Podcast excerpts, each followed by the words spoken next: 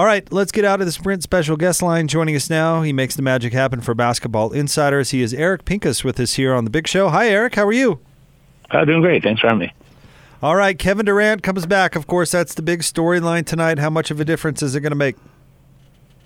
Uh, I I predicted the Raptors in five uh, before the series. I predicted that Kevin Durant would not play until the fifth game, and so far my prediction is looking pretty good. And so while yeah, it will change, of course, uh, because you've got KD out there, I just don't think he's going to have the legs to do what he needs to do.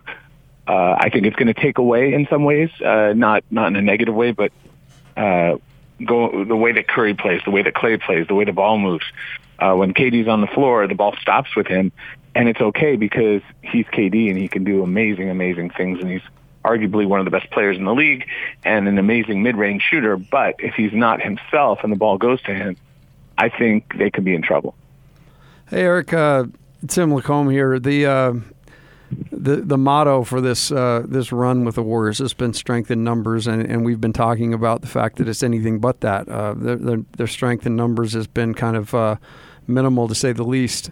Um, the your thoughts on the last game and just how worn out the Warriors looked. Uh, I think it was, you know, I've had a bunch of people talk to me about it, but the uh, looked as though they uh, they were basically at the the very end of their tank. Um, you think there's you think there's any uh, maybe some energy they gained from from KD coming back? Oh, I mean, of course. And that last game, I thought Clay came with tremendous energy, and if he lost some of it as, as the game went on, which is natural when you've been hurt, uh, I thought really it was Steph who didn't have the energy. And I don't know if you can blame Steph for that because the game before it was him against the world and he had to score like what almost 50 points and played up until the end. And I, I just thought it, it that game that they were obviously going to lose and they just poured on so much onto Steph's shoulders. I think he didn't have the legs in that last game, but they've had a decent rest. You bring in KD and it, it'll help some. It'll help all of it. Everything should be better in the sense that you've got a great talent that you're adding. But just the question to me is how good can he be? Uh, and is it enough? Because I, I really love what the Raptors are as a defensive team. I love the, you said strength in numbers isn't really working for Golden State, but it is working uh, for Toronto because they, they really have more depth here. And that's, that's funny to say because you think the Warriors, they really had great depth through this this stretch, but they just don't have it right now. So yeah, they'll have more energy. Yeah, they'll make a show of it. Uh, they're on the road. They're going to come out and do everything they can to win this. Uh, they'll probably hit first. Uh, if they're down 10, I think they've got a late run in them. If they're ahead, uh, look out. I, I do think the Raptors are going to come after you to try to close it out. This is also a test uh, of that of who this Raptors team is. I mean, uh, the the true champion teams, the ones that win, tend to understand that the opportunities to win are rare. So if you're at home, you've got to get it done. You can't say, "Oh, we we we don't have to win today." You've got to win today, and you've got to choke out your opponent, which is you know a rough way of putting it, but that's that's their that has to be their mindset. That has to be what they execute. Man, Eric, you had the Raptors in five. You had KD coming back in game number five. We've got to get some lottery numbers out of you. What's what's dropping next, man? Let's let's make our listeners some money. Forget oh, well, I mean, then we, we start talking. Uh, we would start talking NBA draft and stuff and my predictions for that, but that's another show. well, hey, tell us why you felt so strongly about the Raptors coming into this series, and has it played out like you expected? Well, I. Uh, I saw the Raptors twice uh, over in LA. I, I'm operating in LA, so I saw them against the Lakers and Clippers. And they reminded me a lot of the Pistons uh, that beat the Lakers back in what 2000, what four was it or something like that, uh, with uh, Chauncey Billups and Ben Wallace and Rasheed Wallace and uh, Tayshaun Prince. And there was something about that team. I was like, man, this team just comes at you so aggressively, athletically. They're so deep, and they just have so many good numbers that can just come in, and they just just run the ball down your throat, and they're so athletic and they're so good. And the first game I saw them play, they beat the Lakers badly. I mean, and that was without Kawhi, uh, with guys like Serge Ibaka and Pascal Siakam, and I was just so impressed by them. So going into the series, you look at the Warriors and you see they really only have, without KD, two scorers, and everybody else is playing off of them. And Draymond Green, as great as he is, and Andre Iguodala, Shaun Livingston, these guys are their key role players, but they're not scorers.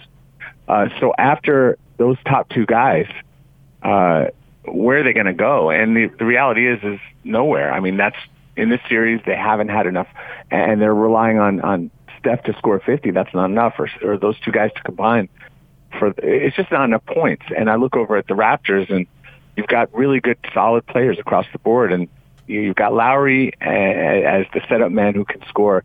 You've got Marc Gasol, who's been the centerpiece of a team uh, as an All Star, and then Kawhi Leonard is is so good right now. I just love the defense. I love Siakam. Just every I, I just saw more offense coming from the Raptors, and I saw the aggression and the defense being enough to slow down Stephen Clay. You know, my only concern would be their championship experience. Other than Kawhi, for the most part, and Danny Green, they didn't really have that. Uh, and so that was really the question. So I wasn't sitting here saying, "Oh, this is a lock." Uh, the Warriors are still the Warriors, and, and that's why tonight uh, there's still some uh, insecurity in my prediction. I, I can't change it; it's my prediction, uh, but I'm, I wouldn't change it anyway. But uh, just knowing that the Warriors are so good, they're, they're they've been battle tested, and maybe this is uncharted for them where they are now. But uh, this is a very special team, so you don't want to just count them out. And I do think they're going to put on quite a show tonight.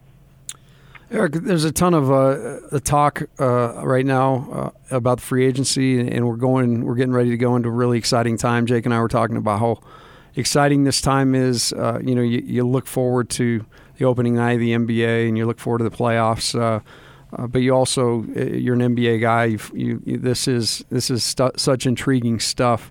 Um, just touch on on the the latest on Anthony Davis. Um, Obviously, there's some qualifications for a quote unquote framework of a package that he would require. Uh, or the, the Pelicans re- would require. What what do you see uh, since you're you're hot as a pistol right now? What do you see going on with uh, Anthony Davis? Well, I wonder why did that story leak out, and that that's kind of where I look. Uh, who was the one who leaked that? And we we don't know. We can speculate. Uh, if it was the Pelicans leaking that, then maybe they're trying to draw in other teams, and and maybe they found that the market wasn't what they thought, which is kind of what my prediction was. And uh, the Lakers really over at the trade deadline with Magic Johnson running the show offered just everything they had other than LeBron James, and and really they were bidding against themselves because there were, there weren't really any active teams at that point who were really going crazy to get him. And the Boston Celtics at the time couldn't trade for him. They still can't until July, but uh, I think any deal that's reached around the draft in the next week or so uh, will be actually executed in July. It'll be agreed to in principle before the draft and then pulled, the trigger pulled. So the Celtics could get involved. Uh, the challenge there is uh, I don't know if Kyrie Irving's staying, and I don't know if it makes sense for the Celtics to go all in on Anthony Davis if his agent is saying he doesn't want to be there. It's a lot easier to argue that if Kyrie Irving stays. The problem is they don't know if Kyrie Irving stays until July, uh, and this decision probably gets made in June. And another thing is that the Celtics had a lot of picks going into this draft. They still do, but they're not great picks anymore. They're they're not top ten. And both the Lakers and the Knicks have the best picks. The Knicks have number three. The Lakers have number four. So if those are the primary, if, if that's really what the Pelicans are looking for is draft considerations, uh, those two should be the front runners. I think the Nets have a relationship uh, with Anthony Davis, uh, well, rather with the Nets, uh, because of uh, Trajan Langdon, who was the assistant GM there, he got hired from Brooklyn over to the Pelicans to be their general manager uh, under David Griffin. So he has a strong relationship, and it's a relationship business. So if there's a favorite based on relationships, it should be the Nets. But they don't have any draft picks. They've got guys like Caris LeVert and Jarrett Allen and some other really nice pieces, but I don't know if that's enough to get a deal done. So I, I like the Lakers here. I think they're the favorite. The Knicks have a shot uh, and then there's always that, that opportunity for a team to come up. I mean, we didn't expect, I don't think anyone really expected, uh, the, the Pacers to trade Paul George to, or, uh, to, uh, Oklahoma City or for the Raptors to get Kawhi Leonard. So those were, those were surprises. So there's always that opportunity for someone to sneak into it. Uh, I can't wait to see how it, how it resolves, and I do think it'll re- resolve soon.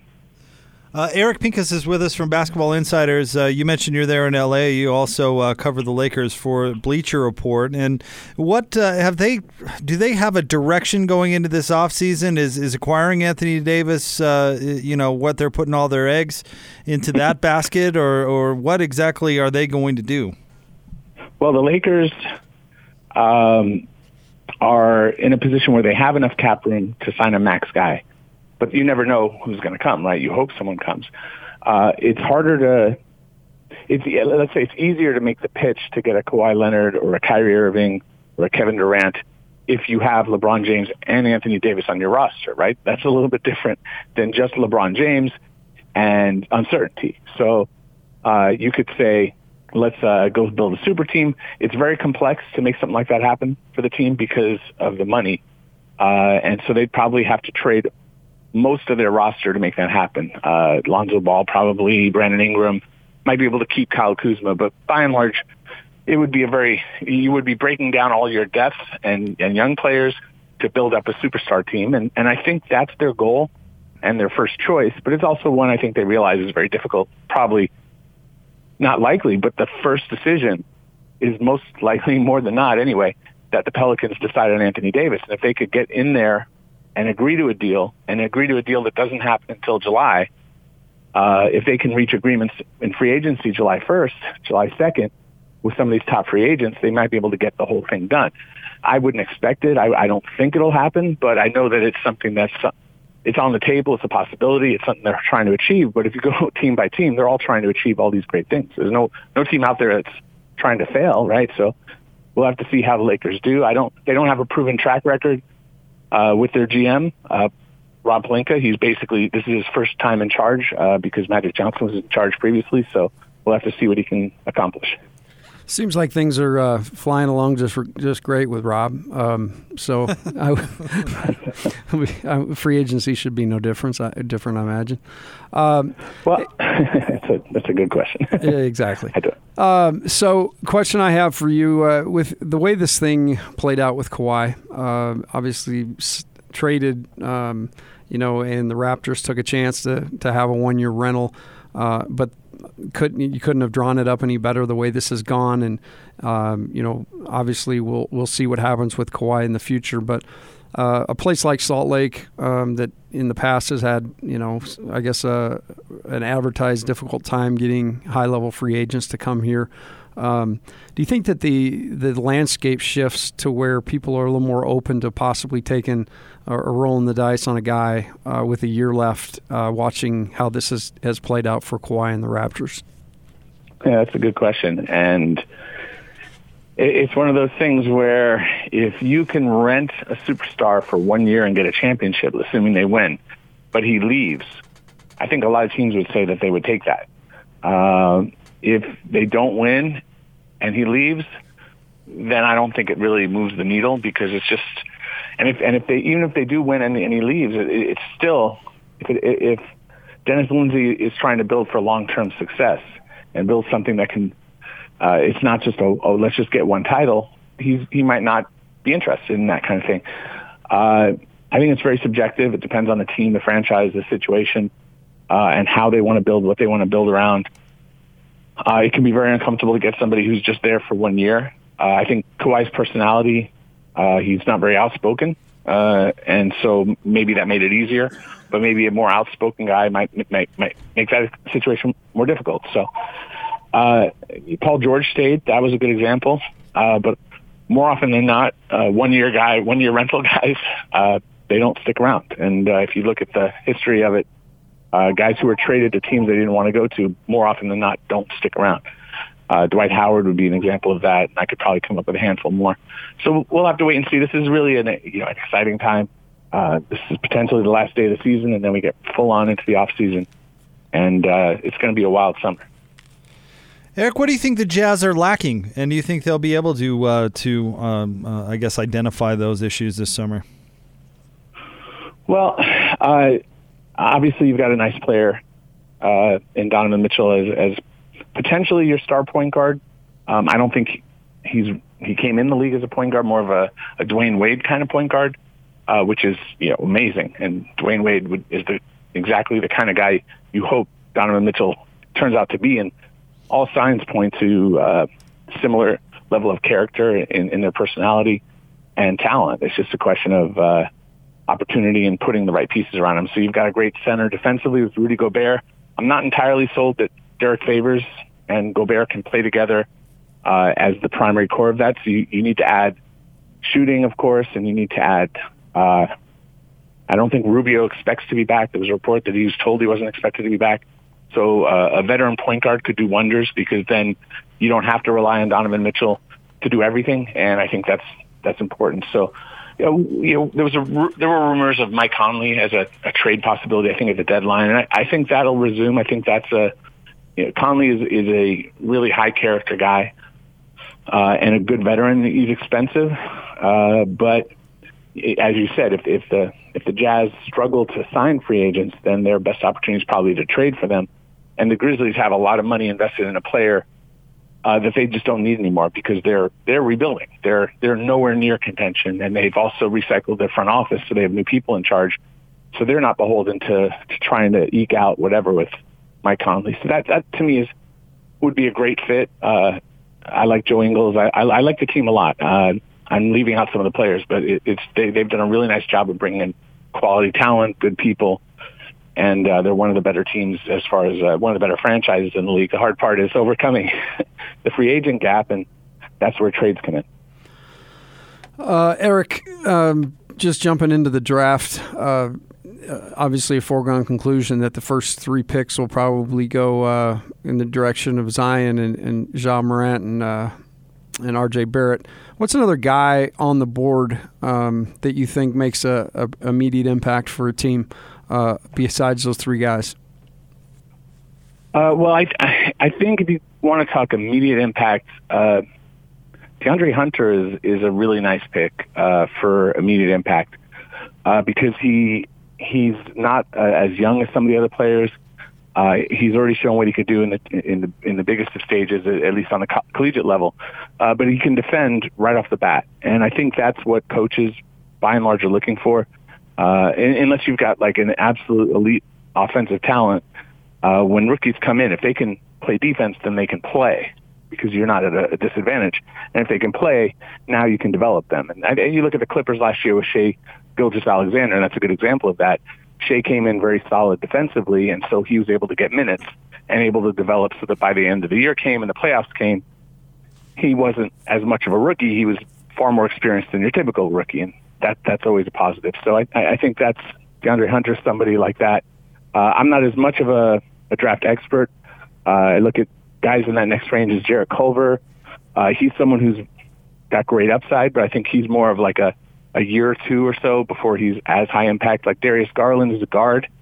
Uh, he's someone who's really uh, he barely played in college. He got hurt and uh, has tremendous upside and great ball handling. Maybe in the vein of a Kyrie Irving, but is he going to come in as a Kyrie Irving? No, I think he's going to come in as a rookie. And and so when you say needed impact, uh, short term, no. I mean long term, any of these players pan out, they're really nice acquisitions. It's interesting you hit Culver because he's a guy that I, I have got my eye on as somebody that uh, will will go down the list a little bit, but I think he's a guy that right away could really help a, a team. I, I, just love what I've seen from him at the collegiate level.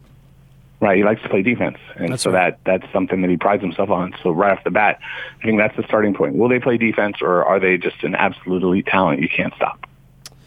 Hey, Eric, thank you so much. We really appreciate your time. Keep up the good work. All right, anytime, guys. Thanks for having